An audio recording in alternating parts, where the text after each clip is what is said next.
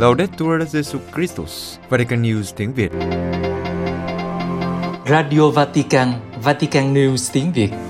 Chương trình phát thanh hàng ngày về các hoạt động của Đức Thánh Cha, tin tức của Tòa Thánh và Giáo hội Hoàn Vũ được phát 7 ngày trên tuần từ Vatican và Roma. Mời quý vị nghe chương trình phát thanh hôm nay thứ Tư ngày 3 tháng 8 gồm có Trước hết là bản tin Kế đến là sinh hoạt giáo hội và cuối cùng là gương chứng nhân. Bây giờ kính mời quý vị cùng Vũ Tiên và Gia An theo dõi tin tức. Đức Thánh Cha sẽ thăm Aquila vào cuối tháng 8. Aquila, ngày 28 tháng 8 tới đây, Đức Thánh Cha Francisco dự kiến sẽ đến thăm Aquila, một thành phố miền trung nước Ý, cách Roma 120 cây số. Thành phố này đã bị tàn phá hoàn toàn trong cơn động đất năm 2009 và cho đến nay vẫn đang trong giai đoạn tái thiết. Đồng hành với Đức Thánh Cha trong chuyến hành hương lần này là ba bức linh ảnh của Đức Mẹ.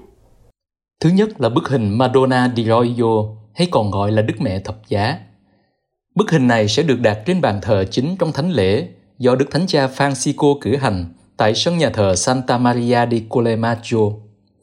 Các giáo dân trong vùng Aquila đặc biệt có lòng sùng kính Đức Mẹ Madonna di Roio.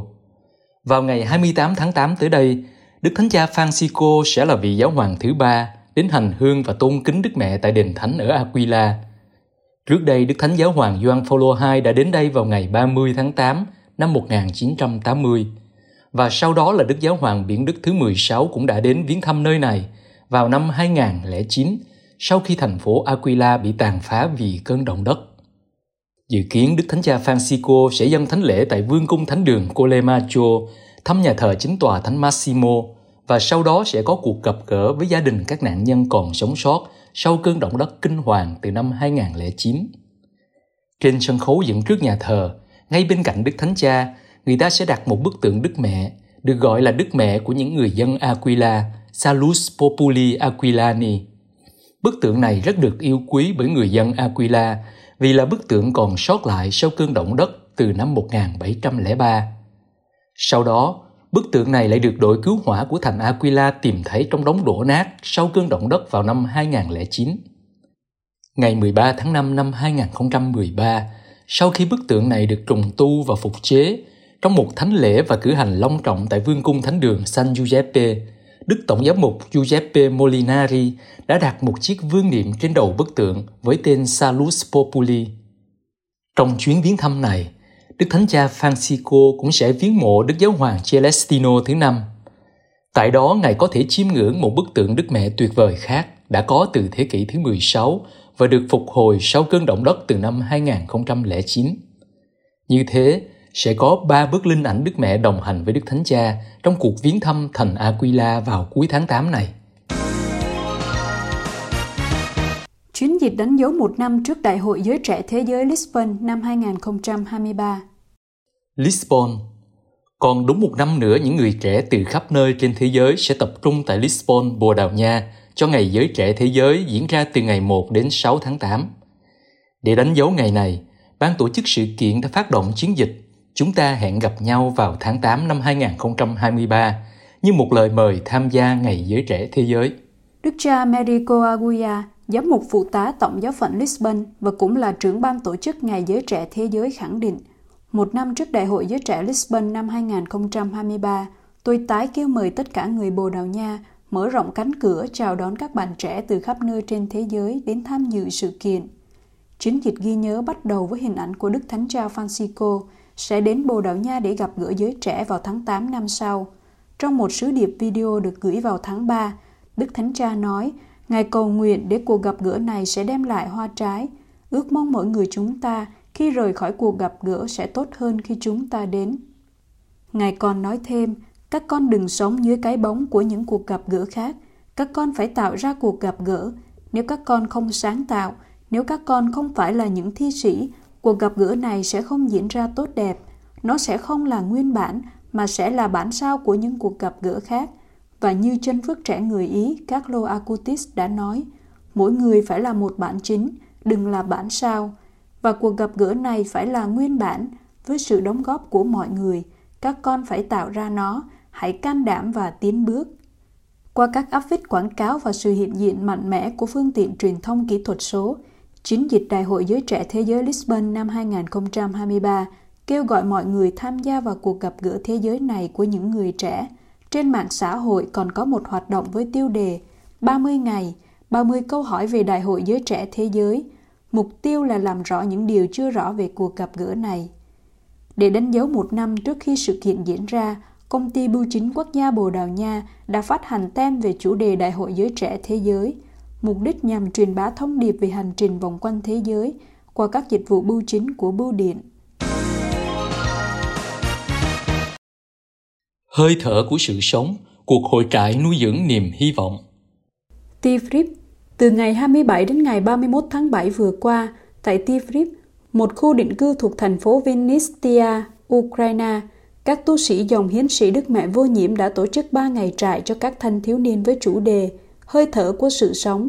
Trong bầu khí cầu nguyện, hội thảo, chia sẻ và các hoạt động ngoại khóa, buổi hội trại có mục đích hướng các bạn trẻ đến một niềm hy vọng cho tương lai, thay vì để cho mình chìm trong bầu khí tuyệt vọng và hận thù do chiến tranh mang lại.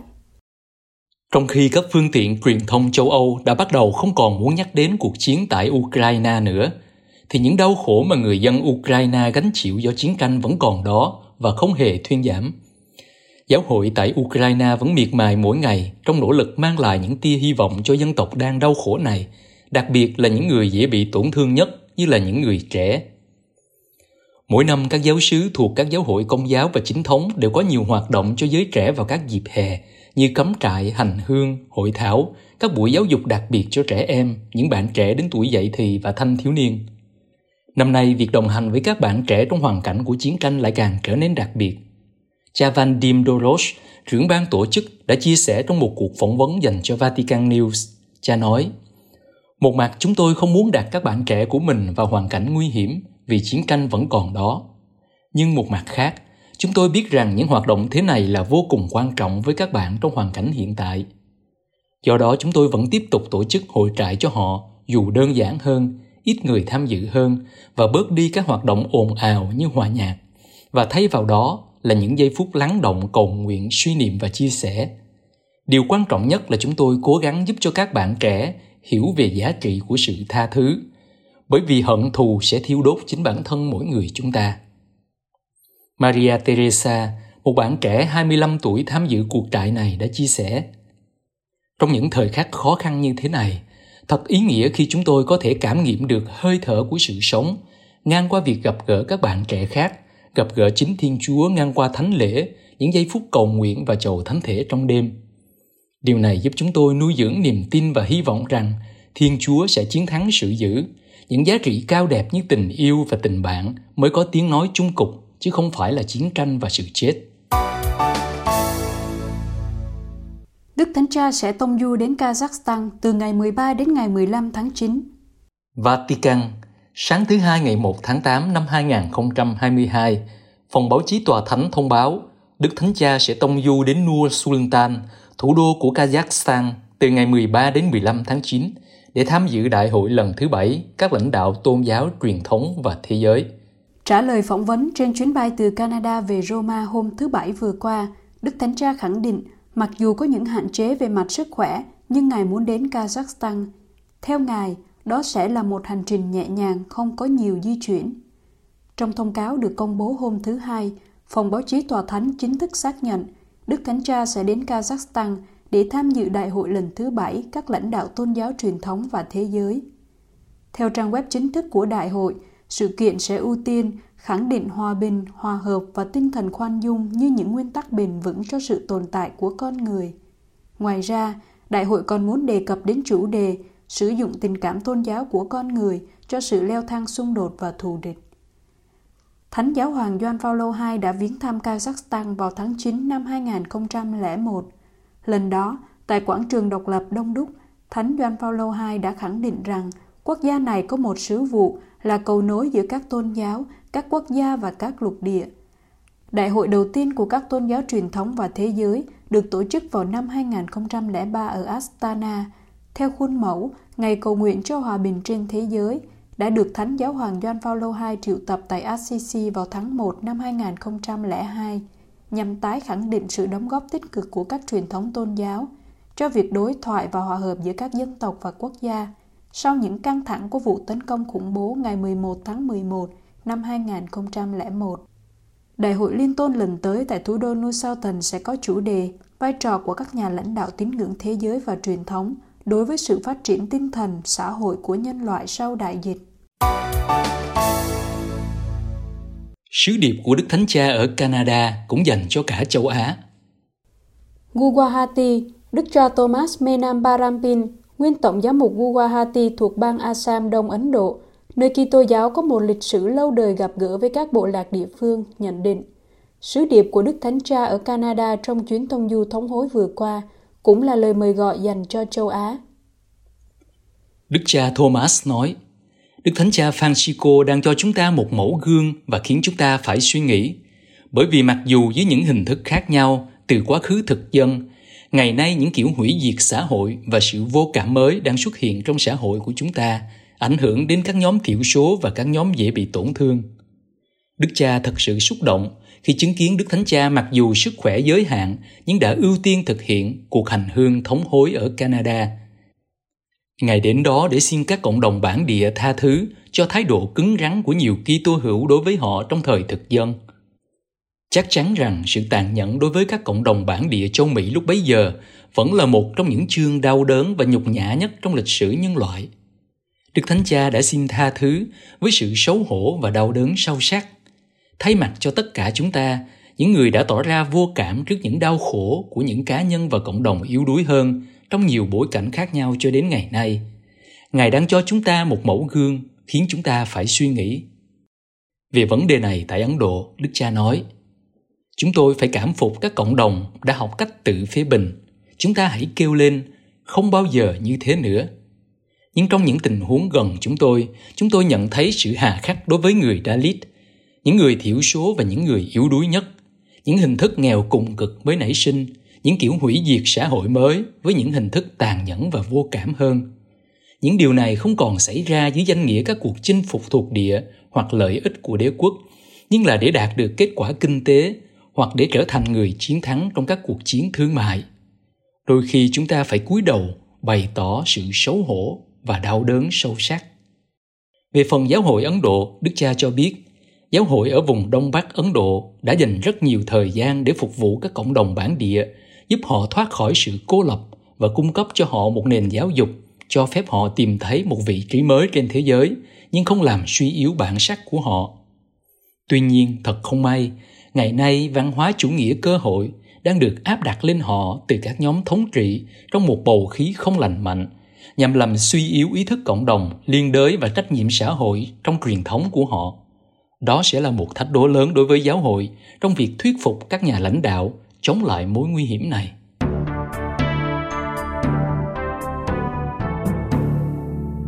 Quý vị vừa theo dõi bản tin ngày 3 tháng 8 của Vatican News tiếng Việt. Vatican News tiếng Việt Chuyên mục Sinh hoạt giáo hội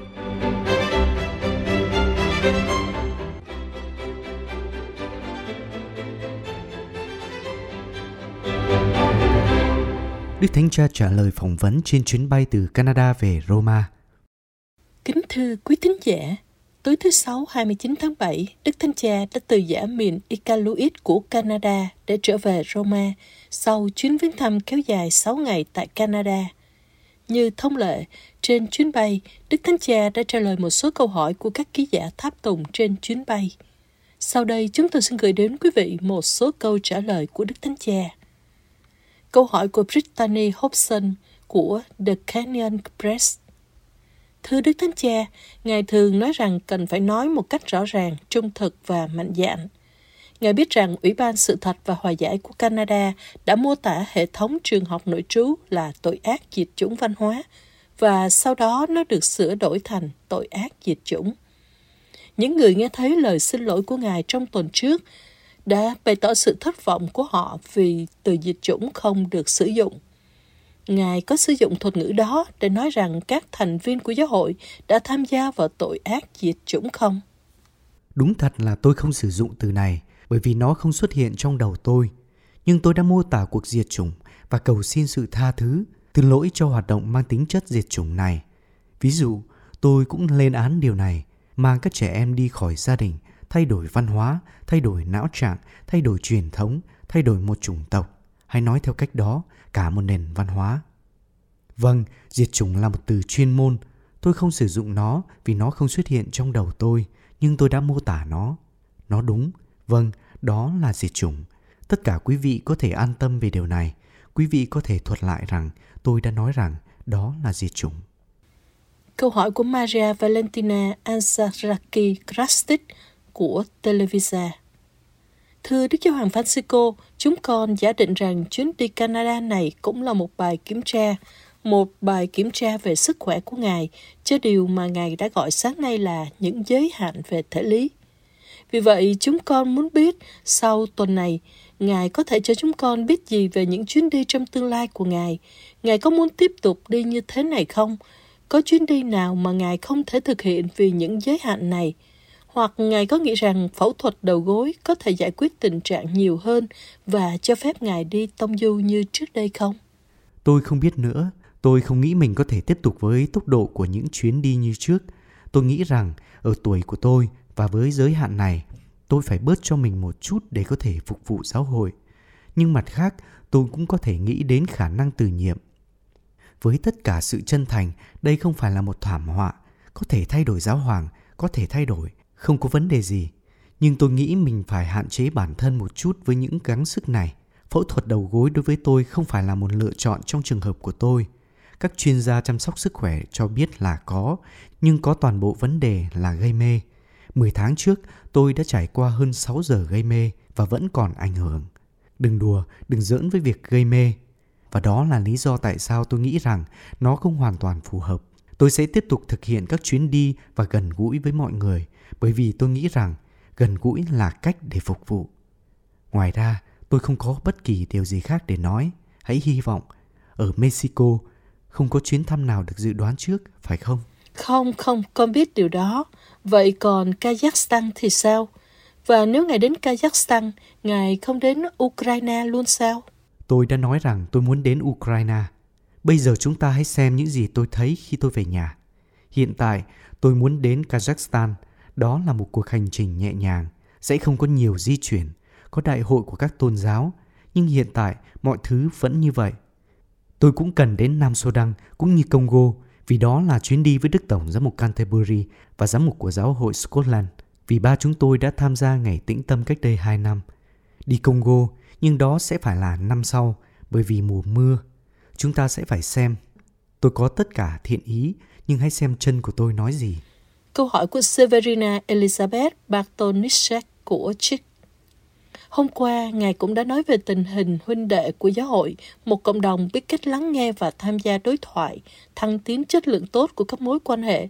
Nhưng cách đây vài ngày, Tòa Thánh đã đưa ra một tuyên bố về con đường công nghệ của Đức, một văn bản không có chữ ký. Thưa Đức Thánh Cha, Ngài có nghĩ rằng cách giao tiếp này góp phần hay là một trở ngại cho cuộc đối thoại không? Trước hết, tuyên bố đó được đưa ra bởi Phủ Quốc vụ Khanh Tòa Thánh. Nó là một sai lỗi khi không nói điều đó Tôi nghĩ nó nói đó là tuyên bố của Phủ Quốc vụ Khanh Tòa Thánh, nhưng tôi không nhắc. Đó là một sai lỗi khi không ký tên Phủ Quốc vụ Khanh, nhưng là một sai lỗi hành chính, không phải do ý xấu. Và liên quan đến con đường công nghị, tôi đã viết một lá thư. Chính tôi đã làm điều đó.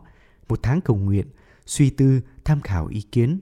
Và tôi đã nói tất cả những gì phải nói về con đường công nghị. Tôi sẽ không nói nhiều hơn thế. Bức thư mà tôi đã viết cách đây 2 năm là giáo huấn của giáo hoàng về con đường công nghị. Tôi đã bỏ qua Curia vì tôi không tiến hành tham vấn ở Curia, không có gì cả. Tôi đã thực hiện nó như một cuộc hành trình của chính mình với tư cách là một mục tử, nhân danh một giáo hội đang tìm kiếm một con đường, như một người anh em, như một người cha và một tín đồ. Và đó là thông điệp của tôi. Tôi biết rằng nó không dễ dàng, nhưng mọi thứ đều nằm trong lá thư đó. Cảm ơn chị. Câu hỏi của Claire Jangrav của Religion News Service. Thưa Đức Thánh Cha, nhiều người công giáo nhưng cũng có nhiều nhà thần học cho rằng cần có sự phát triển trong học thuyết của giáo hội về việc ngừa thai. Có vẻ như ngay cả người tiền nhiệm của Ngài, Đức John Paul thứ nhất, cũng nghĩ rằng có lẽ cần phải xem xét lại một lệnh cấm hoàn toàn. Ngài nghĩ gì về điều này? Theo nghĩa, Ngài có cởi mở để đánh giá lại về vấn đề này không? Hoặc có tồn tại khả năng cho một cặp vợ chồng xem xét các biện pháp tránh thai không? Đây là một điều rất hợp thời, nhưng quý vị nên biết rằng tín lý, luân lý luôn luôn trên con đường phát triển, nhưng luôn luôn phát triển cùng một hướng. Để sử dụng điều gì đó rõ ràng, tôi nghĩ rằng tôi đã nói điều đó nhiều lần khác ở đây. Đối với sự phát triển thần học của một vấn đề luân lý hoặc tín lý, có một quy tắc rất rõ ràng và sáng tỏ. Đó là điều Thánh Vinh Sơn của Lerin đã làm trong thế kỷ thứ 10. Ngài nói rằng học thuyết chân chính để tiến lên phát triển không được yên lặng.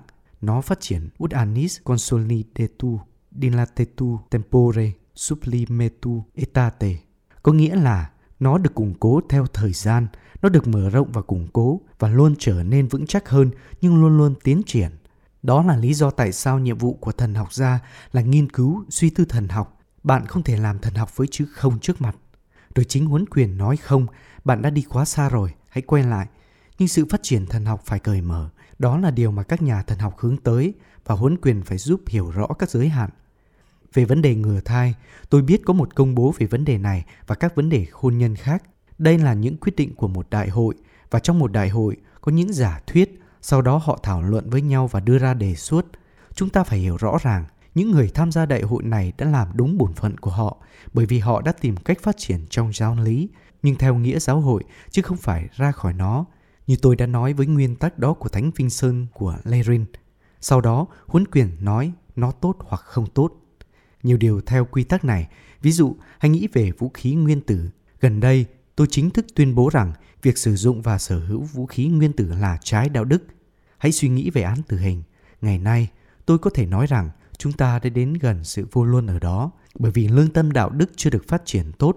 Nói rõ hơn, nó không có vấn đề khi tín lý hoặc luân lý phát triển, nhưng theo hướng đó với ba quy tắc của Thánh Vincent Lerin.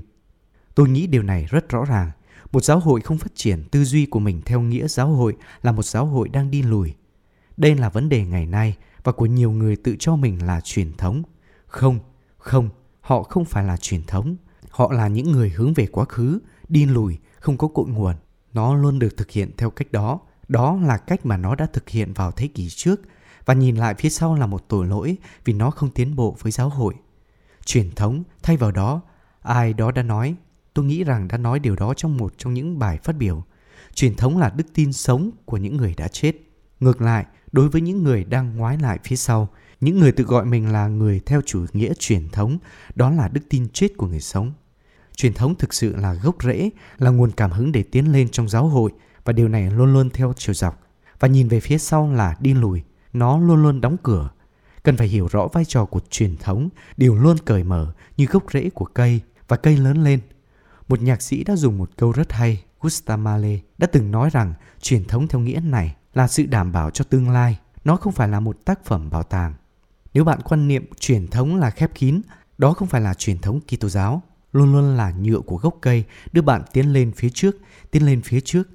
Vì vậy, vì lý do đó, liên quan đến những gì bạn đang nói, suy nghĩ và đưa đức tin và luân lý tiến bước miễn là nó đi theo hướng của gốc rễ, của nhựa cây thì được.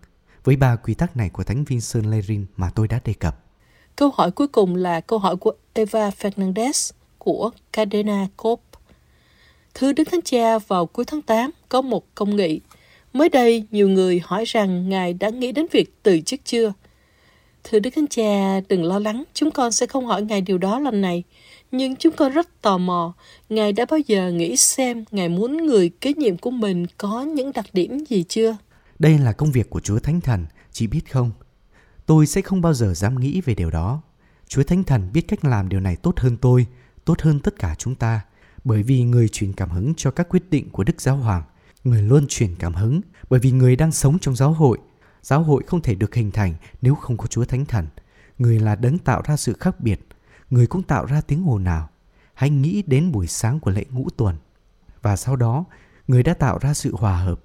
Điều quan trọng là phải nói về sự hòa hợp, chứ không phải là sự thống nhất thống nhất được nhưng hài hòa không phải là một thứ cố định. Chúa Thánh Linh ban cho bạn một sự hòa hợp tiến bộ, tiến bước. Tôi thích những gì mà Thánh Basilio nói về Chúa Thánh Thần. Người là sự hòa hợp. Vì vậy, chúng ta hãy để công việc này cho Chúa Thánh Thần. Về việc từ chức của tôi, tôi muốn nói rằng tôi biết ơn về bài báo hay mà một người trong số quý vị đã viết, bao gồm tất cả những dấu hiệu có thể dẫn đến từ chức và tất cả những dấu hiệu đang xuất hiện. Đây là công việc được thực hiện tốt bởi một nhà báo, người cuối cùng đưa ra ý kiến, nhưng người đồng thời đi tìm kiếm tất cả các tín hiệu, không chỉ các tuyên bố với ngôn ngữ tinh tế mà cũng đưa ra các dấu hiệu. Biết cách đọc các dấu hiệu hoặc ít nhất là cố gắng giải thích một dấu hiệu này từ dấu hiệu khác, đó là một công việc được thực hiện tốt và tôi cảm ơn quý vị vì điều đó.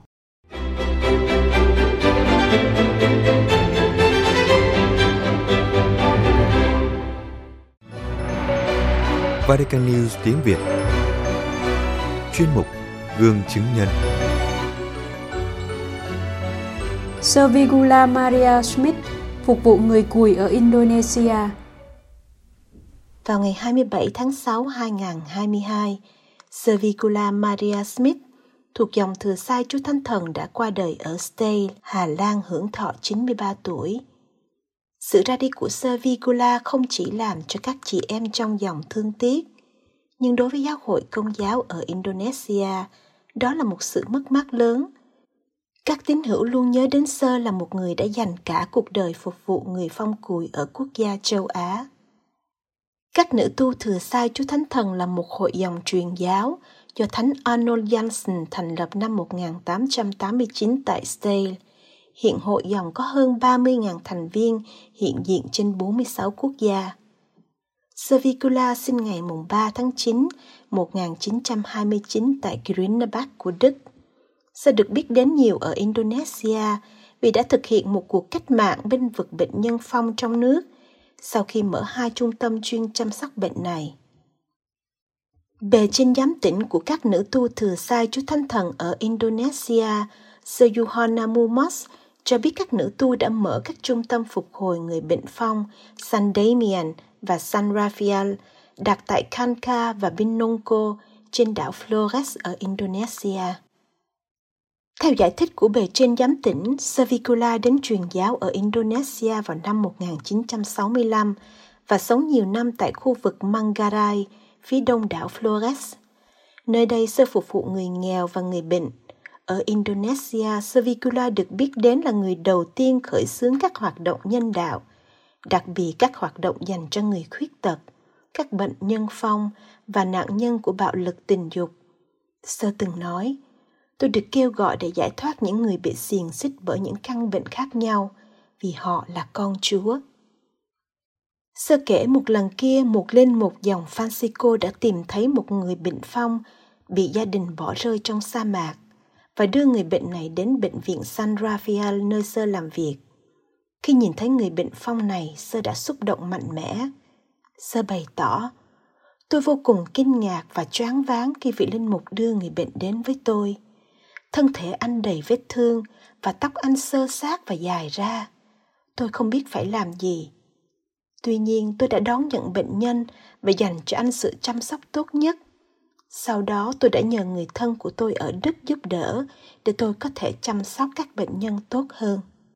Kể từ đó, vào năm 1966, vị tông đồ bệnh phong được tách ra khỏi phòng khám đa khoa San Rafael. Trong thời gian làm việc, Sir Vigula đã chứng kiến sự chữa lành của nhiều người có nguy cơ tử vong cao. Trong số đó nổi bật nhất là Jens, một trẻ một côi đầu tiên sơ chăm sóc, một đứa trẻ sinh non sống sót dù sinh ra chỉ nặng 600 gram. Nữ tu người Đức từng khiêm tốn bày tỏ rằng công việc này giống như một phép lạ, không thể thực hiện được nếu chỉ nhờ vào sự nỗ lực của sơ, nhưng phải nhờ đến bàn tay Thiên Chúa. Sơ Vigula nói, đó không phải là tất cả công sức của tôi. Tôi không phải là một cá nhân tuyệt vời hay trí tuệ. Tôi tuân theo ý muốn của chúa. Hơn nữa, cầu nguyện là một trong những trụ cột trong sứ vụ của sơ. Sơ nói, tôi cầu nguyện mỗi sáng. Lạy chúa, xin chỉ cho con những gì chúa muốn con làm hôm nay và ban cho con khả năng làm điều đó. Nếu chúa muốn điều gì đó, chúng ta không thể kháng cự người tôi không cảm thấy lo lắng hay sợ hãi bởi vì tôi tin Chúa ở cùng tôi. Savicula khẳng định rằng sơ có thể cảm nhận được sự quan phòng của Chúa trong suốt sứ vụ. Sơ giải thích, Chúa luôn giúp đỡ đúng lúc. Khi các nữ tu cần thuốc men, quần áo, thức ăn hay các dịch vụ khác thì luôn có sự giúp đỡ. Tôi tin và cảm nghiệm rằng Chúa không thể bỏ rơi chúng tôi. Nhờ sự dấn thân quên mình của Servicula mà hiện nay ở Indonesia giáo hội công giáo điều hành chín trung tâm phục vụ bệnh nhân phong. Tại Indonesia và ở châu Âu, châu Á và châu Mỹ Latin, mặc dù có thể điều trị nhưng bệnh phong vẫn là một vấn đề sức khỏe cộng đồng. Vì vậy, Tổ chức Y tế Thế giới đã đưa bệnh phong nằm trong danh sách các bệnh nhiệt đới bị lãng quên vì thế, hàng năm vào ngày Thế giới người bệnh phong cùi, giáo hội tiếp tục giúp mọi người ý thức rằng bệnh phong là một căn bệnh có thể điều trị được, nhưng đánh bại nó không chỉ là một cuộc chiến đơn giản trên bệnh viện y tế. Cũng cần tìm cách xóa bỏ sự kỳ thị của xã hội đi kèm với căn bệnh nan y này và cuối cùng giúp con người phục hồi chức năng một cách toàn diện. Một khía cạnh quan trọng khác là sự thiếu hòa nhập xã hội có thể có tác động tiêu cực sâu sắc đến lòng tự trọng và cách nhìn của một người về cuộc sống, cuối cùng khiến họ dễ mắc bệnh tâm thần. Theo nghĩa này, cộng đồng chăm sóc sức khỏe nói riêng và toàn xã hội cung cấp một dịch vụ cho lợi ích chung khi họ giúp tạo điều kiện thuận lợi cho quá trình hòa nhập cá nhân của những người bị bệnh phong và cho gia đình của họ không phải ai cũng có đủ kỹ năng hoặc kiến thức chuyên môn để chữa khỏi bệnh phong. Nhưng mọi người đều có thể nuôi dưỡng văn hóa gặp gỡ, giúp chữa lành và mang lại hạnh phúc tinh thần cho những người bị ảnh hưởng bởi căn bệnh đau buồn này.